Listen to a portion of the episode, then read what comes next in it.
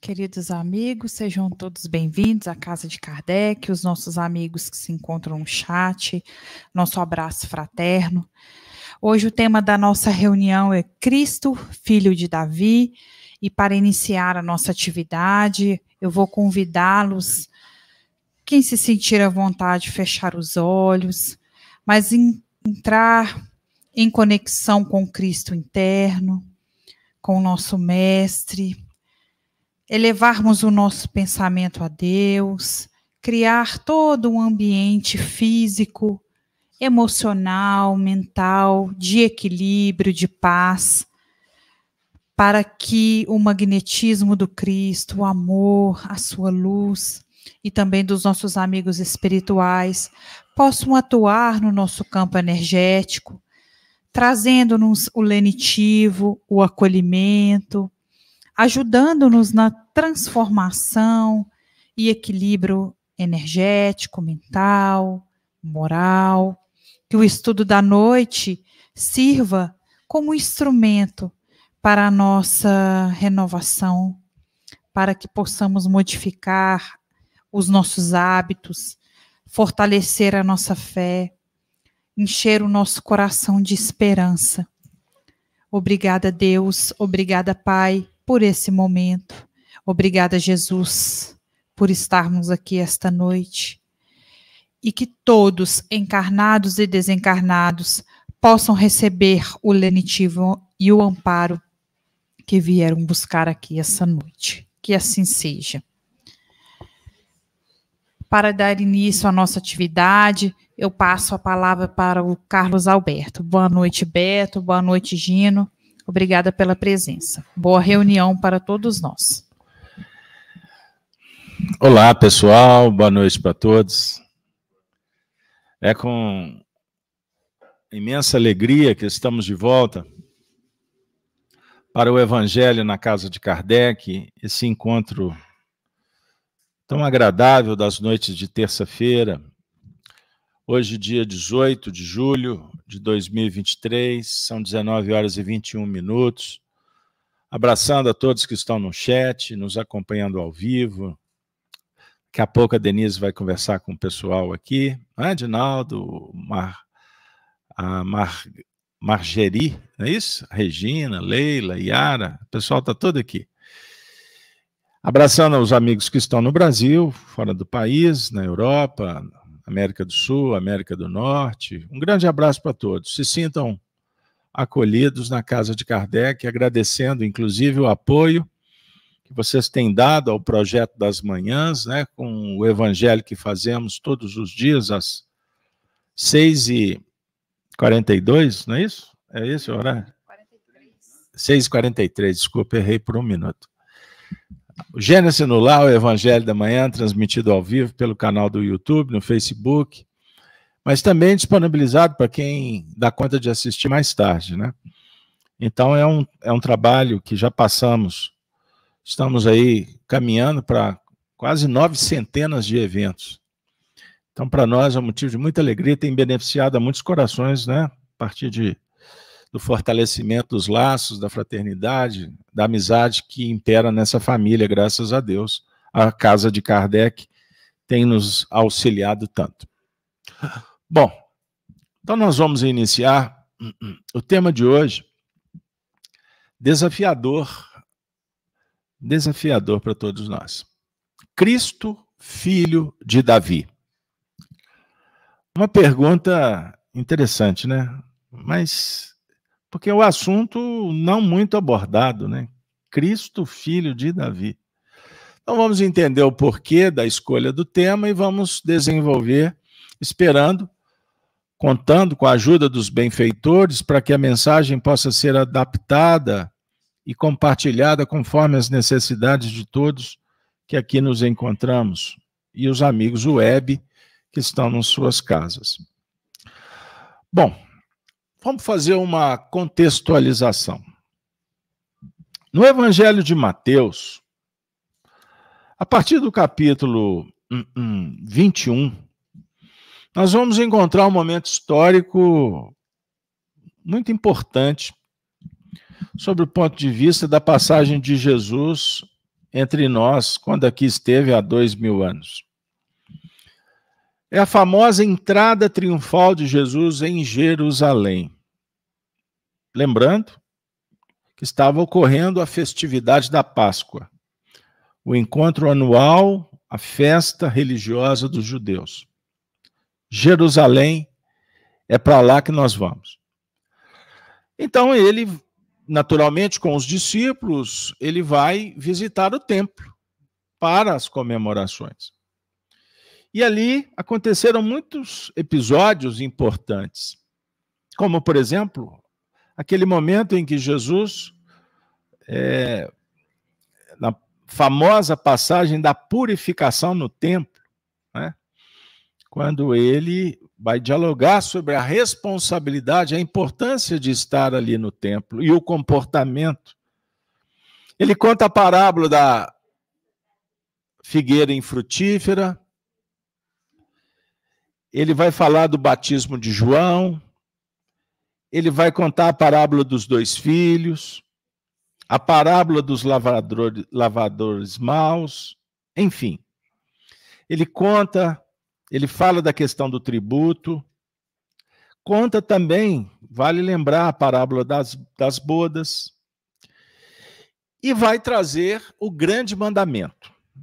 É como se fosse uma, uma construção, ele vai elaborando até atingir a culminância para tratar do grande mandamento. E olha que ele estava no templo, o diálogo era em meio aos religiosos e os interessados que transitavam na religião, a, a religião oficial dos judeus.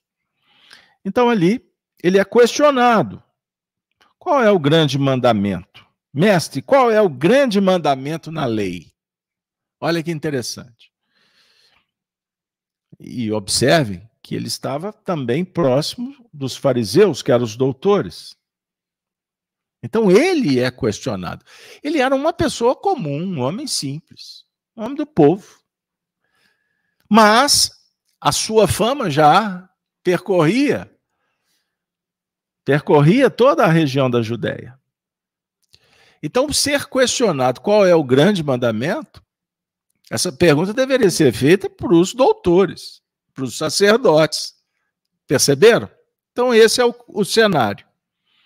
E aí ele vai trazer é, esse fundamento do cristianismo, que é pautado nos dez mandamentos que Moisés ofereceu. A começar pelo primeiro: amará o teu, teu Deus de todo o coração. Certo? Estão lembrados?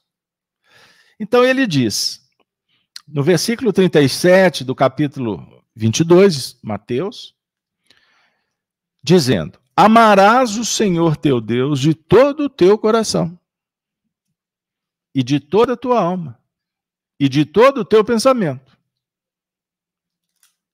Não falou novidade nenhuma, porque esse é o primeiro mandamento mosaico. Este é o primeiro e grande mandamento. E o segundo? Você lembra qual que é o segundo mandamento na ordem mosaica? Peguei vocês na curva? Amará a Deus sobre todas as coisas. Qual é o segundo mandamento? Não, não. Eu vou, eu vou, dar, eu vou dar uma chance. Vocês podem consultar os universitários. Daqui a pouco alguém levanta o dedo e me responda. Qual é o segundo mandamento na linha mosaica? Denise, eu te dou essa chance. Mas Jesus, todo mundo estava esperando que Jesus trouxesse o segundo mandamento. E aí ele vai dizer o seguinte: e o segundo é semelhante a esse: amarás o teu próximo como a ti mesmo.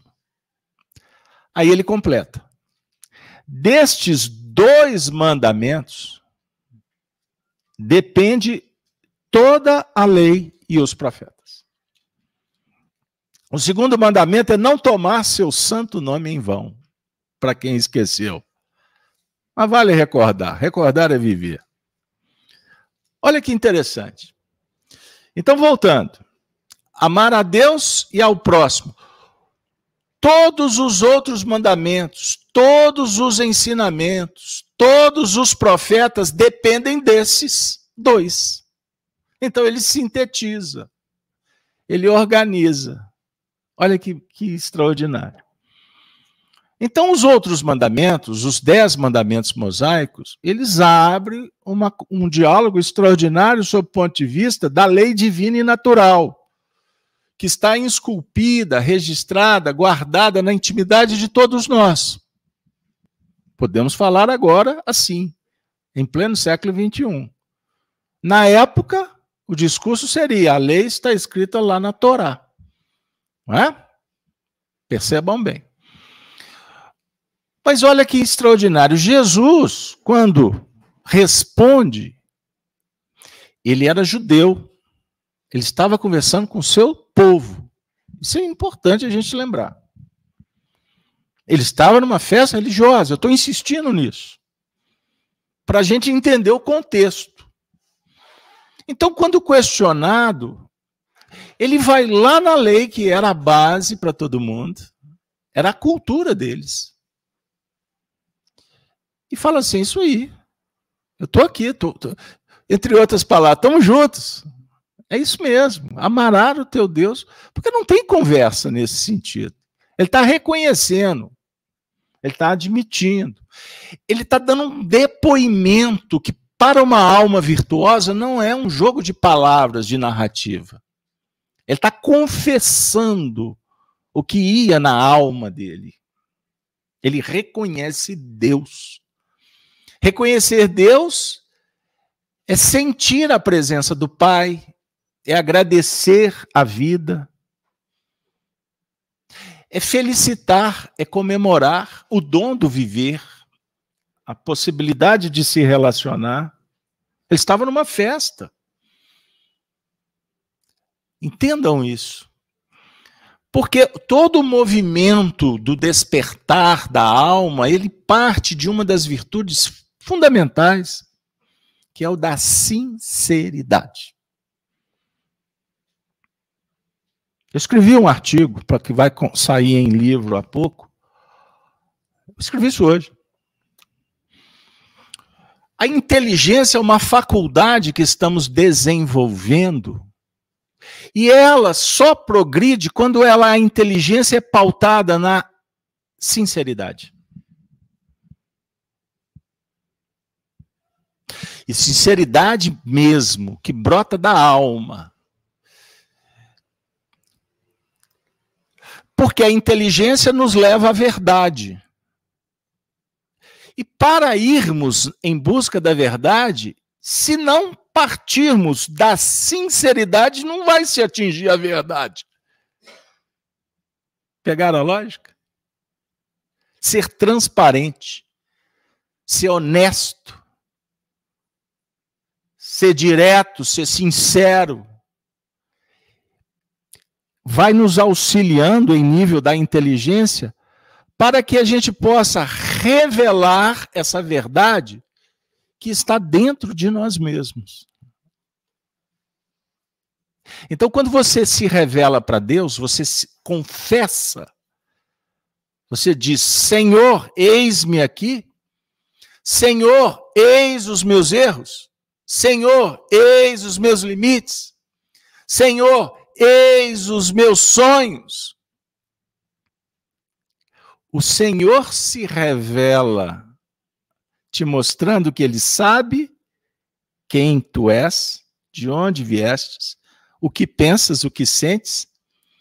Mas o Senhor, no ato da revelação, da, da, do, da confissão, Ele também vai te dizer que você pode ir além. que você está dizendo quem és, mas ele diz: Eu sei quem tu és e onde você pode chegar. Então é como se você falasse para Deus uma verdade e Deus vai te retribuir dizendo muito mais. Isso é extremamente consolador. Porque é uma relação extraordinária com o próprio Pai que abre para você um cenário extraordinário da vida. Não sei se a ideia ficou clara. Então Jesus diz assim: ele não está falando para as pessoas, ele não está ensinando as pessoas apenas, embora ensina. Todas as expressões dele são lições divinas. Mas Jesus está internalizando e verbalizando o que estava na intimidade dele. Entendam? Ele não está falando de um Deus que estava em outro lugar, que estava lá no templo. Ele estava falando do Deus que estava dentro dele. Pegaram aí? A ideia ficou clara, dona Nilza? Alguma dúvida? Posso prosseguir? Isso aqui vai ser um confessionário auspicioso hoje, se Deus quiser. Mas então ele sintetiza dizendo: Amarás teu Deus de todo o teu coração e ao próximo como a si mesmo. Então ele está nesse momento pautado na lei que os homens já em tese conheciam, ele transcendia e falava sobre o amor, porque a lei ela representa a justiça divina. Mas Jesus transcende essa lei falando do amor. Ele sai do universo da, da cognição, da inteligência, e conversa com você na intimidade, cuidando, tratando, acolhendo, respeitando, abençoando, num ato caridoso, amoroso, efetivo. Pegaram aí? Poxa, o ambiente fica transcendente, não fica? Olha o magnetismo que está aqui. Todo mundo está paralisado. Eu sinto. Eu sinto também. Então, a princípio, estava tudo muito bem. Estava correndo tudo muito bem. Era uma festa. Só que aí veio uma questão. Os fariseus, os fariseus, que são os intelectuais da época, os religiosos, os ortodoxos, os que seguem as tradições de uma forma dogmática, porque a tradição é importante. A tradição é fundamental para a evolução dos indivíduos. Aumenta aqui fora para mim o preto. Não, o preto. Botão preto. A tradição é fundamental, entendamos isso. Mas ela não pode ser dogmática. Ela não pode, ela não pode prender, ela tem que libertar. Ela tem que se preparar para as adaptações necessárias do progresso, entenderam? E eu falo isso chamando atenção porque nos dias atuais existe uma corrente muito forte, fomentada inclusive pela mídia, para destruir as tradições. Seja a tradição da família, da, da religião, seja qual religião for, destruir a tradição da história, tirar das pessoas esse esse movimento, esse sentimento importante quanto à cultura popular, eu não estou falando de cultura de massa, o sentimento patriótico, amar a terra, amar o povo, amar a família, amar o seu pai, amar a sua mãe, amar. Isso é fundamental para o indivíduo adquirir segurança, identidade para prosseguir no aprendizado. Entendam isso. Agora, não, não deve é ficar só olhando para o passado, preso, sem perspectiva de mudanças para melhor. Mudanças para melhor. Porque existem muitas mudanças que significam piorar. No livro dos Espíritos a gente aprende isso. Nas leis morais existe o processo de regeneração da humanidade, mas existem também movimentos de degeneração de costumes, de tradições. Nós podemos fazer escolhas que vamos degenerar. Regenerar é reparar, é reconstituir, reparar um tecido, uma célula, um órgão. Degenerar é um processo inverso. Então, se eu adoto um determinado comportamento que agride a lei natural, seja fisiológica, seja de onde for, seja a lei moral, eu entro num processo de queda. Isso é a degeneração. Entendam isso. Então, o momento agora é de aprender a selecionar, escolher a melhor parte e não entrar no rebanho, que muitas vezes é teleguiado para ir a passos rápidos para o precipício. Entendam o que eu estou dizendo? É uma matéria importante para a gente pensar. Bom, então os intelectuais vão perguntar para Jesus o seguinte. Agora nós estamos no versículo 41 desse capítulo 22. Ô, Gino, eu estou fazendo essa introdução, depois a gente entra. Tá? Porque tem que ser histórico, não tem jeito. Eles perguntaram assim, eu vou ler o texto. Eles estavam reunidos, os fariseus, e interrogaram Jesus, dizendo: Que pensais vós do Cristo? De quem é filho? Eles disseram-lhe: De Davi.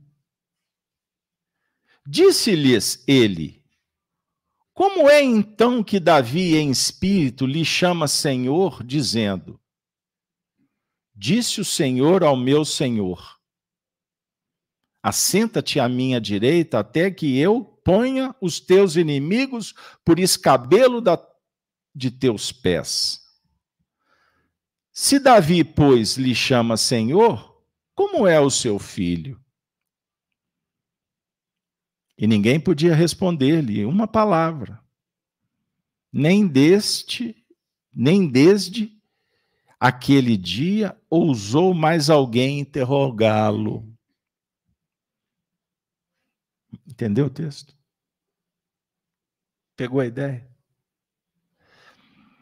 O diálogo é sobre Davi.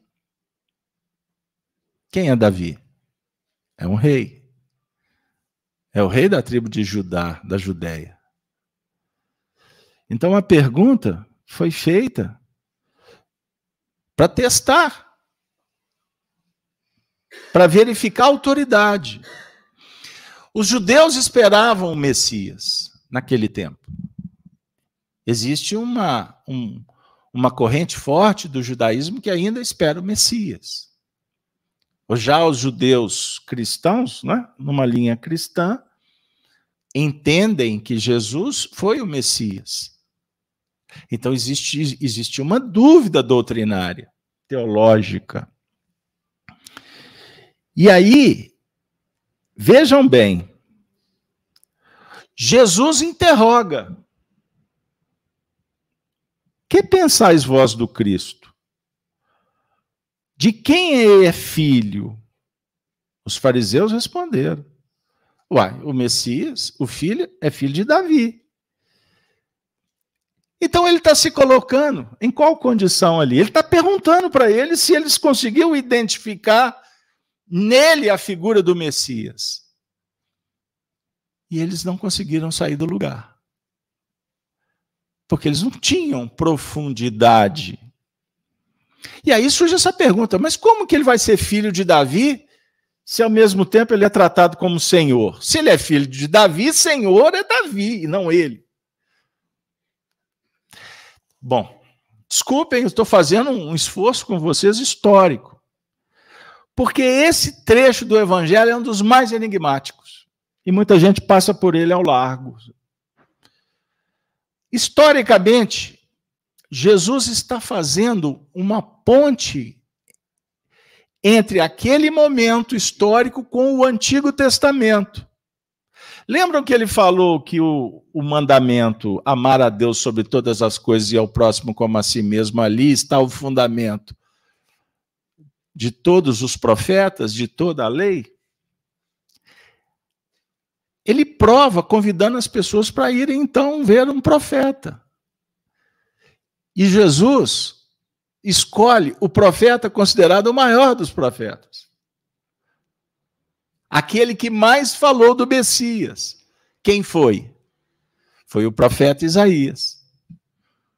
Isaías, todos os profetas de alguma forma falaram da vinda do Messias. Mas Isaías foi o mais pontual, foi o mais detalhista. Foi o que comparou o Messias ao cordeiro, o cordeiro que viria ao mundo. Queria colocar os inimigos sobre os cabelos dos seus pés. Ou seja, Isaías profetiza que o Messias viria ao mundo para conduzir o povo na direção do reino de Deus, da terra prometida. Então, Isaías profetiza a vitória do Cristo. Imaginem, se para nós muitas vezes esse texto é confuso, imagine dois mil anos atrás. E Jesus está fazendo uma alusão, e eu vou citar para vocês, que é uma passagem de Isaías no capítulo 11. As coisas vão começar a clarear agora. O texto é intitulado O Reino do Messias é Pacífico e Próspero.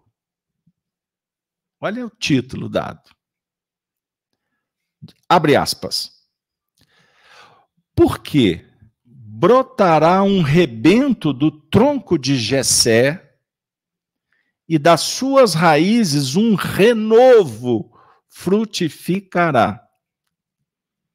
E repousará sobre ele o espírito do Senhor e o espírito de sabedoria e de inteligência, o espírito de conselho e de fortaleza, o espírito de conhecimento e de temor do Senhor. E deleitar-se-á no temor do Senhor. E não julgará segundo a vista dos seus olhos, nem repreenderá segundo o ouvir dos seus ouvidos mas julgará com a justiça os pobres e repreenderá com equidade os mansos da terra. E ferirá a terra com a vara de sua boca, e com o sopro dos seus lábios matará o ímpio, e a justiça será o cinto dos seus lombos e a verdade o cinto dos seus rins. E morará o lobo com o cordeiro. Preste atenção nesse texto. E o leopardo com o cabrito se deitará. E o bezerro e o filho de leão e a nédia ovelha viverão juntos e um menino pequeno os guiará. É simbólico o texto. A vaca e a ursa pastarão juntas. Os seus filhos juntos se deitarão, e o leão comerá a palha como o boi. O texto é longo. Mas mais à frente diz assim: e acontecerá naquele dia que as nações perguntarão pelas, pela raiz de Jessé, posta por pendão dos povos, e o lugar do seu repouso será glorioso. Vou dar um break, que tem gente perguntando, afinal de contas, quem é Jessé? Jessé é o pai do rei Davi. Lembram que Jesus está conversando com os fariseus, falando de Davi, o Senhor, o, o Messias? Então eu vou continuar e daqui a pouco a gente amarra a conversa. Então, naquele dia, que o Senhor tornará a estender a sua mão para adquirir outras vezes os resíduos do seu povo. E levantará um pendão entre as nações, e ajuntará os desterrados de Israel e os dispersos de Judá, congregará desde os quatro confins da terra e desterrar-se-á a inveja de Efraim, e os adversários de Judá serão desarraigados. Efraim não invejará Judá, e Judá não oprimirá a Efraim. Antes voarão sobre os ombros dos filisteus ao ocidente. Juntos despojarão os filhos do oriente. E o Senhor destruirá totalmente o braço de mar do Egito e moverá sua mão contra o rio com a força do seu vento, e ferindo-o, dividi-lo-á em sete correntes que qualquer atravessará com sapatos. E por fim, e haverá caminho plano para os resíduos do seu povo que restarem da Síria, como sucedeu a Israel no dia em que subiu da terra do Egito. Você lembra desse texto, gente? Do que que esse texto está falando, afinal de contas?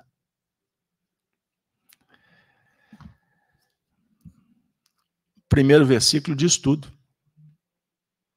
Porque brotará um rebento do tronco de Jessé e das suas raízes um renovo frutificará. Historicamente, bora lá? O povo hebreu. Milhões e milhões e milhões de espíritos acolhidos por Jesus, encaminhados para reencarnar no planeta Terra.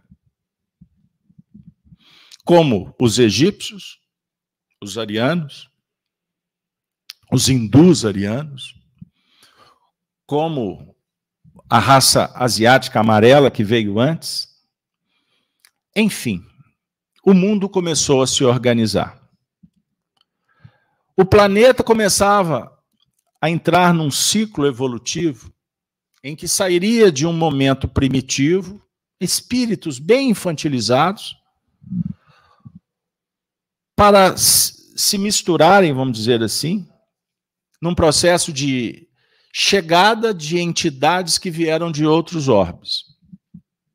No Antigo Testamento, nós vamos identificá-los como a raça adâmica. Adão e Eva, todos já sabem da história.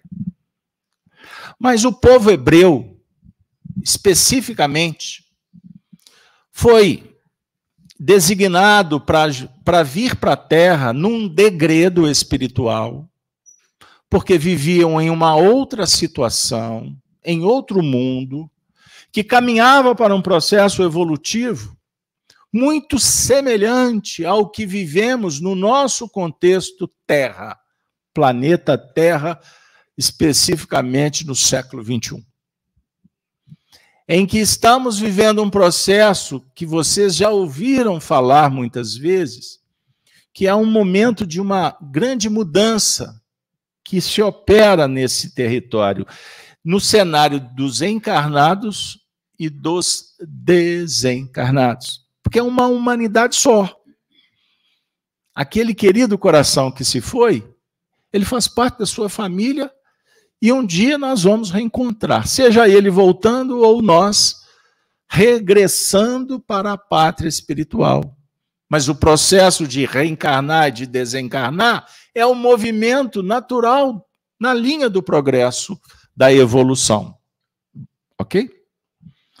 Então, o povo hebreu como os outros povos, cada um com sua missão específica, chegaram no planeta Terra, conforme a descrição feita por Allan Kardec e por Emmanuel, para auxiliar no progresso, principalmente no que tange a organização é, da família, nos processos do monoteísmo. Foi um, um, um, uma tarefa muito especial conferida aos hebreus. Família, tradição, religião e o monoteísmo. Lembrando que o mundo, na, há milhares de anos atrás, muitos povos, culturas politeístas, muitos deuses, certinho? Eu estou simplificando porque é um assunto que requer cuidado e estudo assim aprofundado. É, com especificidades, é muito complexo. Mas nós queremos dizer o seguinte: que eles, os hebreus, é, além da missão que receberam do próprio Cristo, que é o governador planetário, que os recebeu, vindo de outros mundos, entendam isso. Eles tinham que também passar por um processo de ajuste espiritual, porque eles foram degradados. Eles foram convidados a sair do mundo em que habitavam. Por qual razão? Porque de onde vieram, um mundo parecido com o nosso estava caminhando para um processo de aprimoramento do progresso intelectual e moral. Então chegou um momento lá nesse mundo em que todos foram chamados para fazer uma escolha: seguir o Cristo ou continuar envolvidos nas teias contrárias ao Cristo.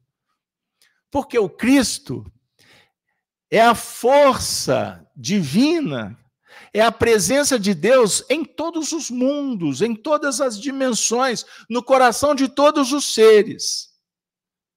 Jesus é o irmão maior que, em nome desse Cristo, recebeu a incumbência de auxiliar o nosso planeta o nosso sistema evolutivo. Então, existe uma diferença entre Jesus de Nazaré e Jesus Cristo. Confuso? Não, não.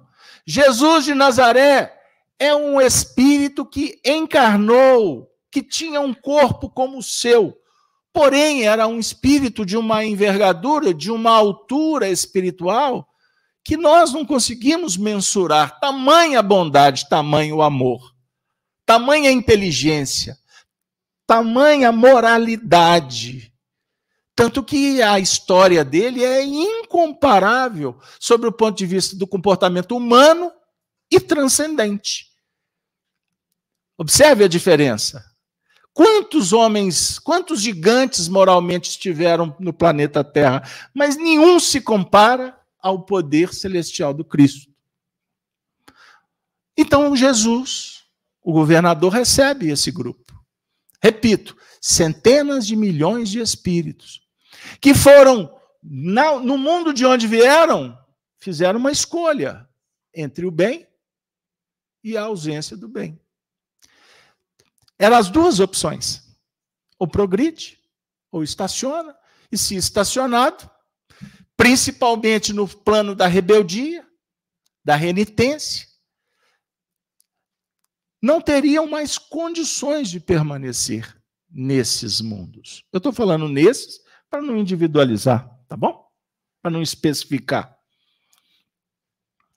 Então, eles foram sendo vagarosamente, no processo das desencarnações naturais, sendo retirados de lá.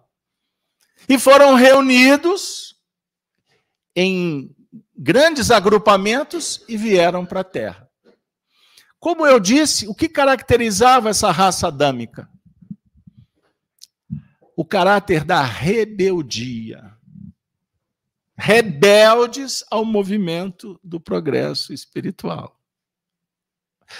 Lembram da imagem? O Éden, Deus, Adão, Eva, serpente.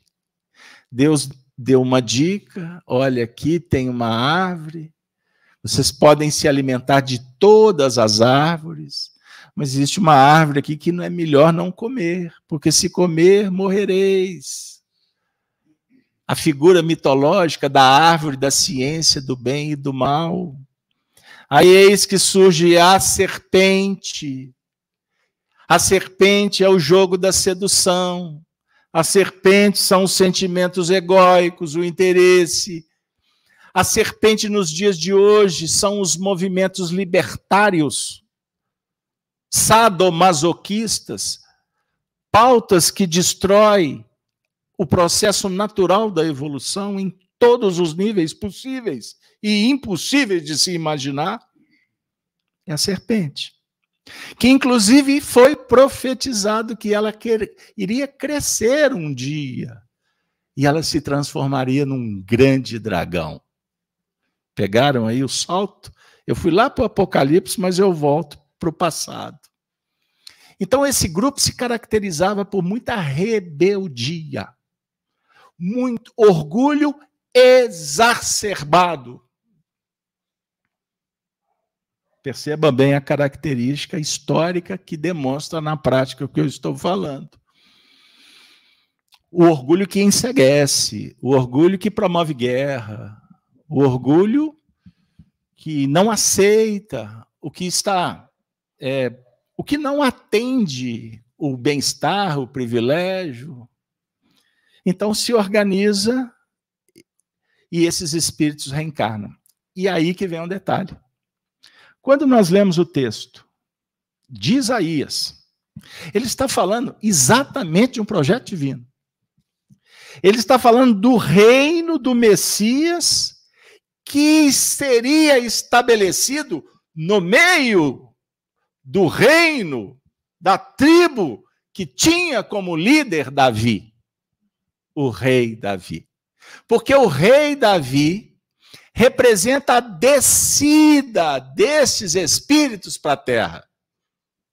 Para que eles pudessem aprender e fazer um movimento contrário, ou seja, descer porque caíram e iriam subir de volta porque se elevaram moralmente.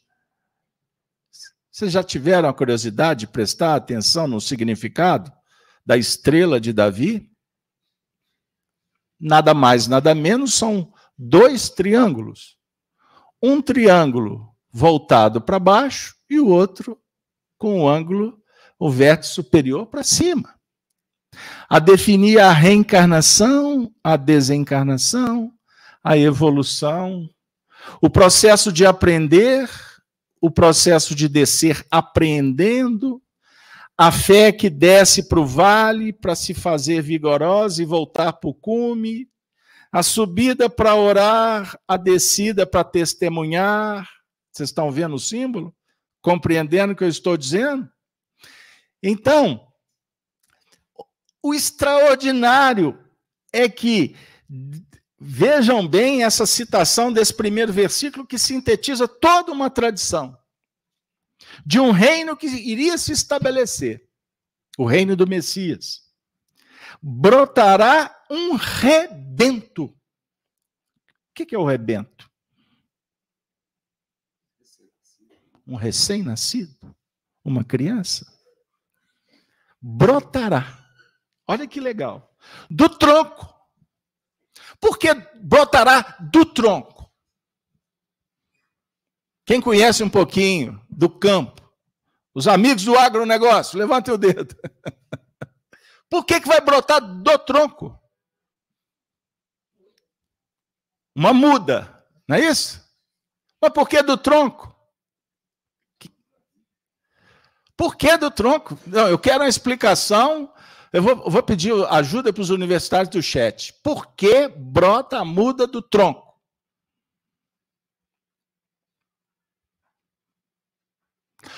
Qual é a representação do tronco numa árvore? Estrutura, sustentação, não é? Não é a parte mais forte? Vigorosa? Não é o tronco que abre as possibilidades para que nasçam os ramos, as folhas, os frutos, as flores. Então é do tronco, é da estrutura, é do patriarcado é da monarquia celestial, que é organizada, é planejada. E não é um qualquer tronco, é um tronco do rei Davi. Historicamente, o que, que aconteceu para que Davi adquirisse autoridade? Ele combateu quem? Você lembra, Marco? Pode falar. Lembra da figura de Golias? O que, que Golias representava? A diversidade para o reino, a imperfeição.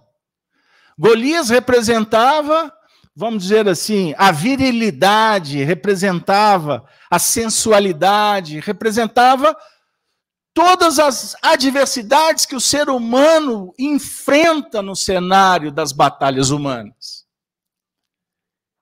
E Davi venceu porque teve fé. Ele busca exemplo no seu pai, Jessé. Eu não vou contar a história, porque senão a gente vai ficar aqui muitos milênios relembrando o passado. Mas eu quero dizer o seguinte: que a fé, a fé de Davi, deu para ele a condição, a certeza, a coragem, a temperança, porque coragem precisa da temperança como virtude para que ele pudesse planejar e acertar o alvo, que era o ponto vulnerável do adversário. Percebam bem. Olha que extraordinário. Vejam bem. Então, eu, eu, eu não vou olhar para o chat, porque senão eu não, não dá para estar em vários lugares ao mesmo tempo. Eu fui olhar aqui e perdi. Volta, me ajuda. Então, assim, olha que legal essa, essa história. E o interessante, porque no tronco de Davi, a gente está vendo aqui um mundo com muitas dificuldades.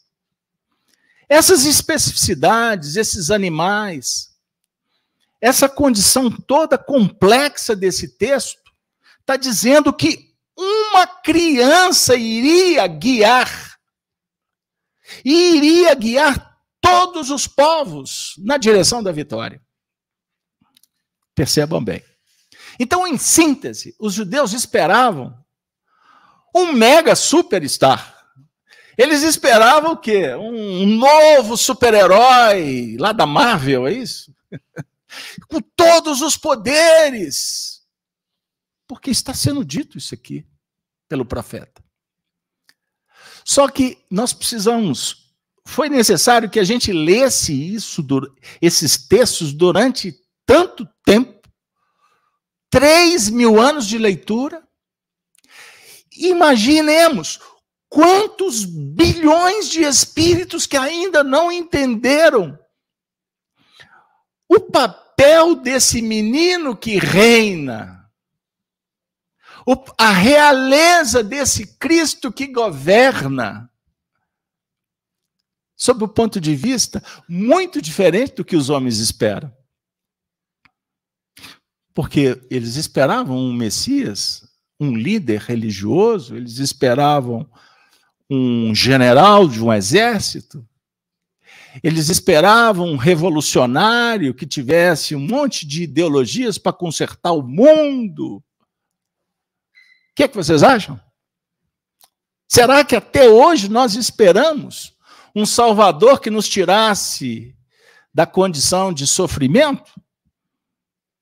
de tirar todos os problemas da nossa vida, que nos desse todas as condições econômicas que almejamos, uma boa velhice, uma ótima juventude, dinheiro para um passaporte para viajar, não só para ó, todos os lugares conhecidos, desconhecidos, até quem sabe um passaporte para ir para Marte, para Júpiter. Daqui a pouco vamos falar sobre isso. Será que é isso que a gente esperava? desse rebento que, seria, que iria nascer do tronco.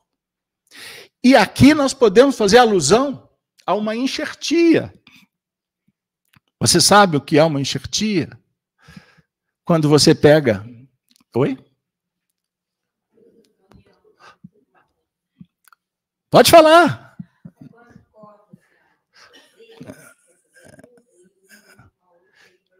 Você corta um, uma planta, une uma planta com a outra. Você está fazendo uma enxertia, não é isso? Geralmente, como que se, qual o objetivo de fazer enxertia? É você, por exemplo, pegar uma, uma, uma laranja que é pior, você enxerta numa laranja que é melhor. Melhor, ao contrário. Você pega uma laranja melhor e enxerta numa laranja que é pior na esperança, na expectativa de que surja ali uma laranja melhor, não é assim? Então, nesse cenário aqui, Jesus, a ideia é que Jesus fosse enxertado no tronco de Davi. Aí, no caso, é o melhor no pior. Em qual sentido? Imagine, ele é o soberano, ele é o Cristo, ele é o rei. Então vamos trazer essa enxertia para introduzi-la no meio do povo, no meio da ignorância, no meio da, das limitações para fazer com que as pessoas despertem. Isso aconteceu figuradamente. De que forma? Jesus enviou ceareiros, representantes. Então, se a gente for pegar sob o ponto de vista histórico, o próprio Davi foi enviado por ele. Por isso é que no texto aqui, ele conversa com os fariseus, os fariseus não entenderam nada, porque ele fala assim: como que o filho de Davi vai chamar, o Davi vai chamar o filho de Senhor, sendo que Senhor é o próprio Davi? Pegaram aí a confusão que ficou na cabeça do povo? Ele está dizendo o seguinte: que ele, de uma forma figurada, porque ele não é arrogante como os intelectuais de todos os tempos, que acham que sabem um tiquinho e podem tudo, ele está dizendo o seguinte: pensem, o Messias é superior a Davi. Mas por que que Davi chama o Messias do Senhor, sendo que o Messias vem do tronco de Davi? Então Davi é antes do Senhor, é antes do Messias, não é? E como é que eles iam entender que Jesus estava falando, ô, oh, pessoal, ó, Davi reencarnou aqui muitas vezes, antes que Davi chegasse na condição de Davi, eu era muito, muito acima dele antes, porque eu não preciso de reencarnar. Davi precisa de reencarnar para evoluir. Davi precisa do Golias. A humanidade precisa das adversidades. Eu não preciso, eu já passei por isso. Pegaram? Agora imagine ele falando isso. Se até hoje a gente, com todo o contributo espiritista, com as informações sobre a importância da reencarnação, a gente tem dificuldade de entender Jesus. Que isso, Casa Aberta, eu amo Jesus. Eu também amo Jesus. Mas nós estamos dispostos a servi-lo? Porque nós vamos provar, nós vamos revelar que amamos Jesus, que amamos o Cristo, é se a gente colocar o pé na estrada e dizer para ele: Senhor, eu preciso até da sua ajuda, mas deixa eu ir. Eu tenho que provar para mim mesmo que eu consigo, com a sua ajuda. Mas o senhor não pode pescar mais. Eu que tenho que aprender a pescar. O senhor não pode tomar remédio para mim, sou eu que tenho que tomar, porque fui eu que arregimentei a doença. O senhor não pode resolver o problema do meu filho, porque o problema do meu filho também é meu problema e eu sou responsável. O Senhor não pode dar solução para esse mundo confuso, porque não foi o Senhor que criou a confusão. Fomos nós. Observem que o texto diz que o reino do Messias é pacífico e próspero. Meu Deus, aqui é para deixar qualquer cabeludo sem cabelo. Qualquer careca com cabelo. Para não deixar eles também né, privilegiados é para balançar as estruturas. Porque ele estava num cenário de muitas guerras, uma história humana que nos coloca o tempo todo diante do egoísmo. Queremos sempre mais, não nos contentamos com o que temos, porque nem sabemos administrar o pouco. E, e o Evangelho, Jesus diz que quem não é fiel no pouco, não será não pode ser no muito. Então, honestidade, sinceridade é no fio de cabelo. Aliás, existem aqueles que vivem a justiça da época do fio do bigode, que não precisa de escrever. Se comprometeu, vai até a morte, sem ceder para a corrupção, sem vender sua alma para o diabo. Esse é um tronco o reino pacífico. Aí você imagina, que como assim? Como assim o reino pacífico? Como é que vai acontecer, Gino?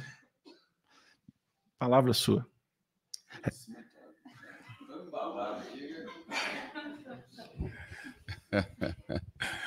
Tomei até uma invertida aqui, velho. Embalou aí. Não, mas é, é, é, essa questão da realeza de Jesus, que o Evangelho, não é, segundo o Espiritismo, fala, é a realeza moral, né?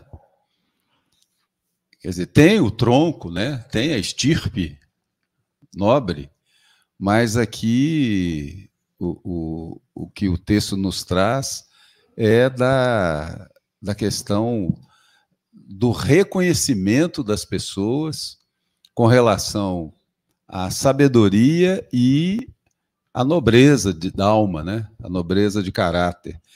E, e os, os, todos os reis que já passaram na Terra, não tem nenhum que se compare em termos de repercussão. Né? Em dois mil anos, quantos reis a Terra já viu?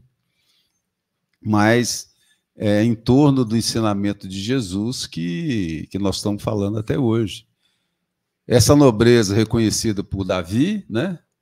reconhecida por Pilatos, quando estava né, na, na, durante o julgamento de Jesus, né?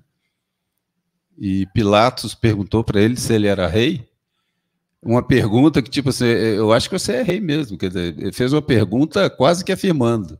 E Jesus é, depois afirmou que, não, tu dizes, mas meu reino não é desse mundo. Quer dizer, essa concepção de realeza materialista terrestre não é a concepção é, é, que está vinculada a Jesus. E, quer dizer, realeza reconhecida, né, ao longo desses dois últimos dois mil anos, por Pilatos, e também por pessoas, é, é, vamos chamar assim, humildes, é, é necessitadas, como o, o, o cego Bartimeu. Ele chama Jesus filho de Davi. Sim. Né, Jesus, filho de Davi. Aí Jesus pergunta o que ele quer, ele fala que quer ver né? não quer enxergar, quer ver, quer, quer dizer, ter, ter é, é, é, é, lucidez, ter, querer, querer enxergar, porque o que você estava falando aí, com tanta informação que nós temos, a gente tem que querer. Tem que estar tá disposto, né? Tem que estar tá disposto, porque assim, já está tudo feito, né? Uhum. Em termos de informação, está tudo feito. A gente tem que pegar e praticar. Então, a, a realeza de Jesus é nesse, é nesse sentido. Né? A Denise parece que tem um, um adendo aqui, um comentário para fazer, Denise, por favor. É, eu gostaria de compartilhar com vocês, amigos, um, um, texto que eu recebi até do, do blog da FEAC e que eu li que tem tudo a ver com o estudo de hoje, sobretudo em algo que você disse, Beto, que me chamou muita atenção, que você falou sobre essa criança, falou sobre o Cristo, e fez uma indagação se nós gostaríamos que ele tirasse de nós as oportunidades, tirassem as dores. Né? E tem um, um, um texto do livro Vinha de Luz, é, lição 117 do Emmanuel, é, intitulado Para Isto. Porque para isto sois chamados, pois também o, também o Cristo padeceu por nós, deixando-nos o exemplo. Pedro, 1 Pedro, capítulo 2, versículo 21. E o texto vai falar é, de toda a, a, atividade do Cristo na terra, to, de todo o sofrimento que ele passou e do exemplo que ele foi. E falando que quando nós formos chamados às provas, que é para a gente ser firme, que é para a gente é, lutar, que é para que nós vamos conseguir, nós vamos passar por todas as dificuldades. E o texto termina falando que sois, sois chamados para isso, asseverou o apóstolo, né? A afirmativa simples indica que os discípulos leais foram convocados a sofrer pelo bem. Então, quando as provas chegarem, as dores, as dificuldades, que possamos lembrar disso que o Cristo foi o nosso maior exemplo e ele venceu, e nós também estamos no, no caminho e vamos vencer também. Eu gostaria de trazer isso hoje. Bom demais, né? A gente vai a gente vai se motivando, a gente vai encontrando muitas conexões, e a ideia é essa mesmo: é ter informações e desenvolver a inteligência para fazer conexão. Então, se nós não tivermos informações, conhecimento, estudo, como é que nós vamos fazer conexão? Não dá, né? Então a dica é: estudem, Um bom livro. Vamos começar a superar o vício da rede social. Muitas vezes um vício, ele na verdade ele vai se compactuando com outros vícios e a gente não percebe. Então todo vício que não é bom, ele precisa ser tratado. Então se você está levantando, seja o horário que for e olhando para um celular, isso já é um vício. Você está viciado em procurar o celular. Então, muitas vezes, a gente gasta um tempo, um tempo absurdo do nosso dia, olhando para Instagram, foto, o que está acontecendo na vida do outro, e nós estamos perdendo, o perdendo o carro da vida, a vida está passando. E o convite é para que a gente enfrente os nossos limites, e a gente não vai conseguir qualificar a vida se você não investir. Imagine um jardim sem flores. É a nossa vida sem livro. Um homem seco, sem esperança, é um homem que não tem objetivo. E para ter objetivo, nós precisamos de estímulo. Nós precisamos de referência. Nós precisamos de informações. A gente costuma passar o que eu vou dizer. O Brasil tem na sua história 50 anos de emburrecimento da nação, assistindo um, uma caixinha luminosa guiando e fazendo com que as pessoas discutam os assuntos que eles querem.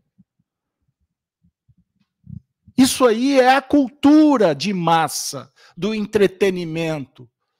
Você imaginar a gente chegar no mundo espiritual, eles vão olhar nossa ficha e falar assim: olha, percentual altíssimo da sua encarnação assistindo novela assistindo telejornal, assistindo é, é, programa de auditório. Vocês já imaginaram? Eu, eu já estou começando a ficar preocupado.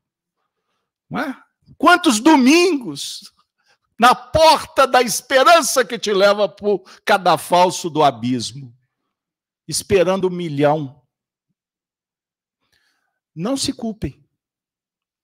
Não se, citem, se sintam vítimas também mas é o subproduto da ignorância popular. Então nós caminhamos para um tempo em que estamos sendo avisados que as coisas bifurcaram. Nós temos que aprender a fazer uma escolha. Mas se a minha escolha, Gino, o objetivo é o cenário da realeza da Terra, o relativismo do materialismo Sabe o que, uma das coisas que ele fez? Foi tirar das pessoas a preocupação com a morte. Então, quando se metralhou as religiões, mesmo as ortodoxas, que falavam do inferno, que, que foi feito com isso? Relativizou-se tanto que as pessoas perderam o medo do inferno. Não é para ter medo. A ideia do Espiritismo não é que você tenha medo mas que você compreenda. E compreender significa tenha respeito. Porque para lá que nós vamos. Nós vamos caminhar para o enfrentamento da desencarnação. Entendam isso. E saibam que está em tempo. Por mais que a vida passou, os cabelos embranqueceram, você, filho de Deus, você tem a vocação da virtude e não do vício. Você tem a vocação da felicidade. Mas para isso a gente tem que fazer por onde? Então, se o Cristo, a história está contando que ele foi enxertado para brotar no tronco de Davi, para iniciar um reino pacífico, esse reino é construção interna e chegou-se o momento em que temos que abrir o coração e fazer uma outra enxertia. E quem gosta da enxertia, agora nós vamos enxertar o pior no melhor. Se antes ele veio sendo enxertado como melhor na nossa humanidade, que estava numa condição pior, depois que ele ensinou tudo, que ele amou, como o Gino disse, Tudo que tinha que ser dito já foi. Agora está na hora da gente se curvar com humildade. Não busca perfeição, não. Isso é enganoso. Peça perdão para Deus e cura sua alma. É isso que vale. É isso que tem a ver com o manual de sobrevivência. Porque senão a gente não vai chegar depois da travessia. A gente não vai conseguir vencer essa tempestade materialista que normalizou a iniquidade e a apostasia. Sabe o que é apostasia? É uma discussão católica. É uma discussão que está imperando nos movimentos protestantes. Apostasia, o ateísmo, a desconsideração a todos os grandes feitos que os grandes patriarcas, como o seu pai, o seu avô, sua família, os heróis que deram a vida para construir o um mundo que você recebeu e talvez nem foi estimulado a agradecer. Porque nos contam na história que o que importa é o futuro. Entendam isso. Então nós somos subproduto do materialismo e temos que admitir isso. E temos que admitir que as gerações que nós criamos estão na mesma direção. Se não adotarmos o Cristo como o grande nauta da nossa vida, a força interior capaz de superar as doenças, as dificuldades, nós não vamos sobreviver. Nós continuaremos com esse alto índice de suicídio, com uma taxa violentíssima de síndrome da ansiedade generalizada, da depressão, de todas as doenças mentais. É por isso, gente, não tem outra explicação.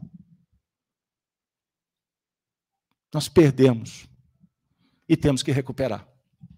Nós precisamos de pegar de volta a, a, a as rédeas e conduzir a nossa vida de uma forma em que o reino, que esse reino que Jesus está dizendo, possa acontecer de verdade na sua intimidade, no seu coração. Não espere esse reino lá fora.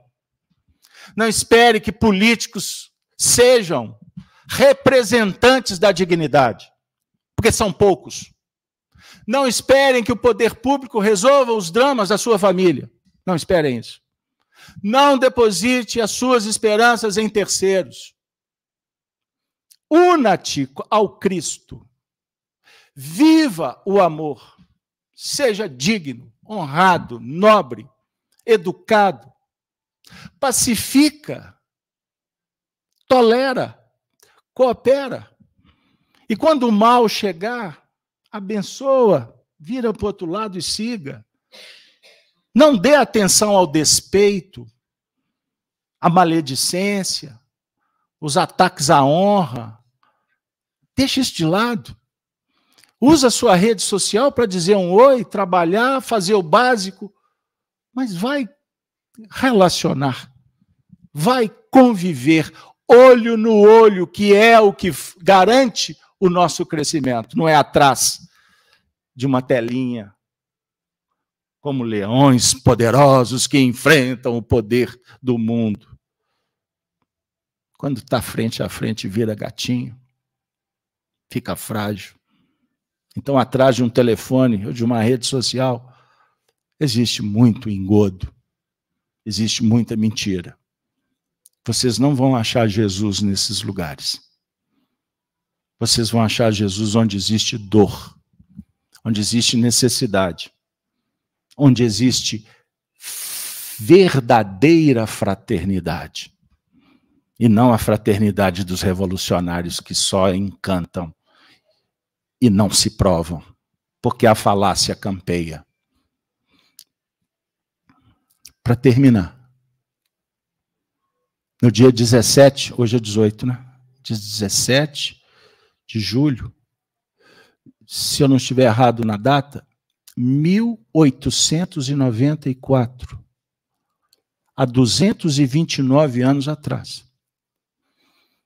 os revolucionários liderados por Robespierre, que fizeram a Revolução Francesa, que espalhou sangue pelo mundo até os dias de hoje. Eles prenderam 16 irmãs de caridade, carmelitas, e obrigaram elas a assumir responsabilidade com os revolucionários. E estava na pauta que elas não mais teriam algumas práticas que tinham a ver com seus costumes religiosos.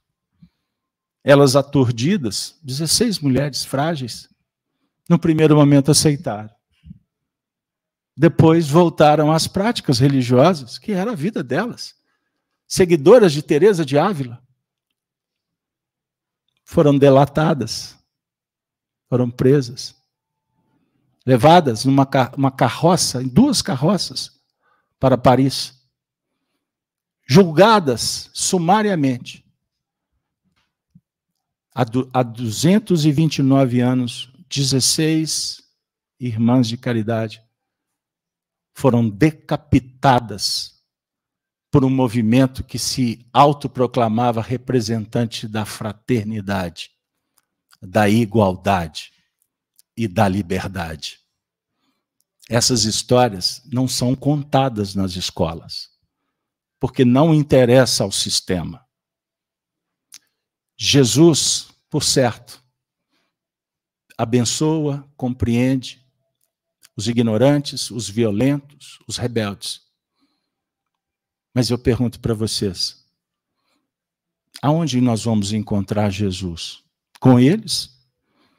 Ou cuidando dos sofredores que precisam de amigo, que precisam de verdade, que precisam de carinho, que precisam de fraternidade? Pensem nisso. Pense diferente, que você, a sua vida vai ser diferente. Mas se você não quiser, só ligar a caixinha iluminada e continuar vendo a vida passar. Eu acho que não é isso que nós queremos. Principalmente agora que estamos sendo abraçados pelos espíritos que já passaram por essa travessia e hoje estão do lado de lá.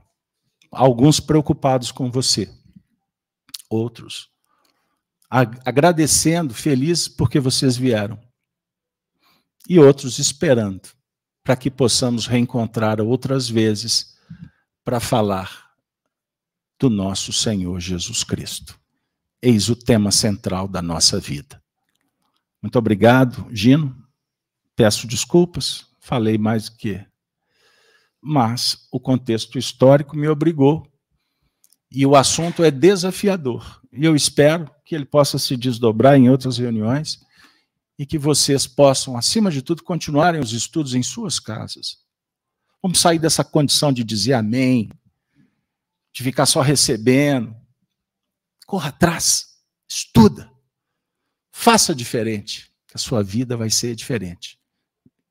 Conheça a verdade disse Jesus, e a verdade vos libertará.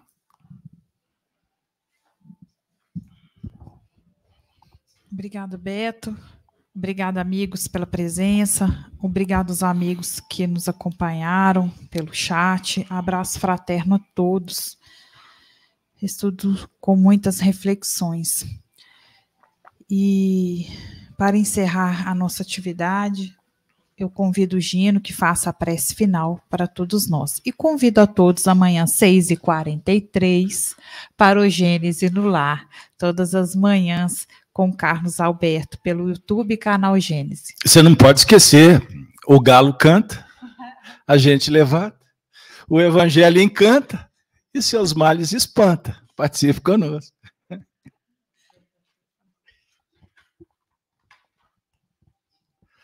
Nesse momento, nós vamos elevar o nosso pensamento novamente ao mais alto, agradecendo essa oportunidade riquíssima que estamos tendo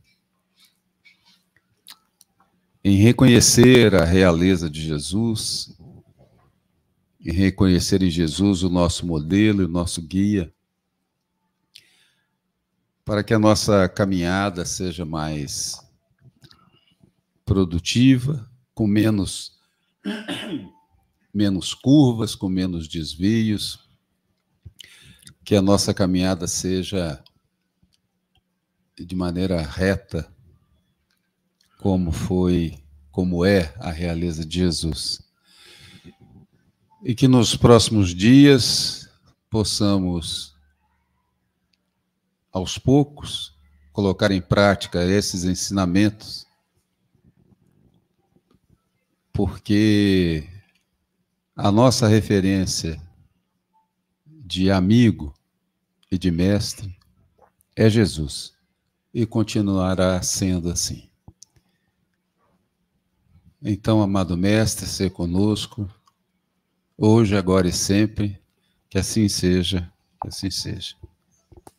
Boa noite, amigos, até semana que vem. A Kátia falou assim: só consegui respirar agora, então ela quase desencarnou.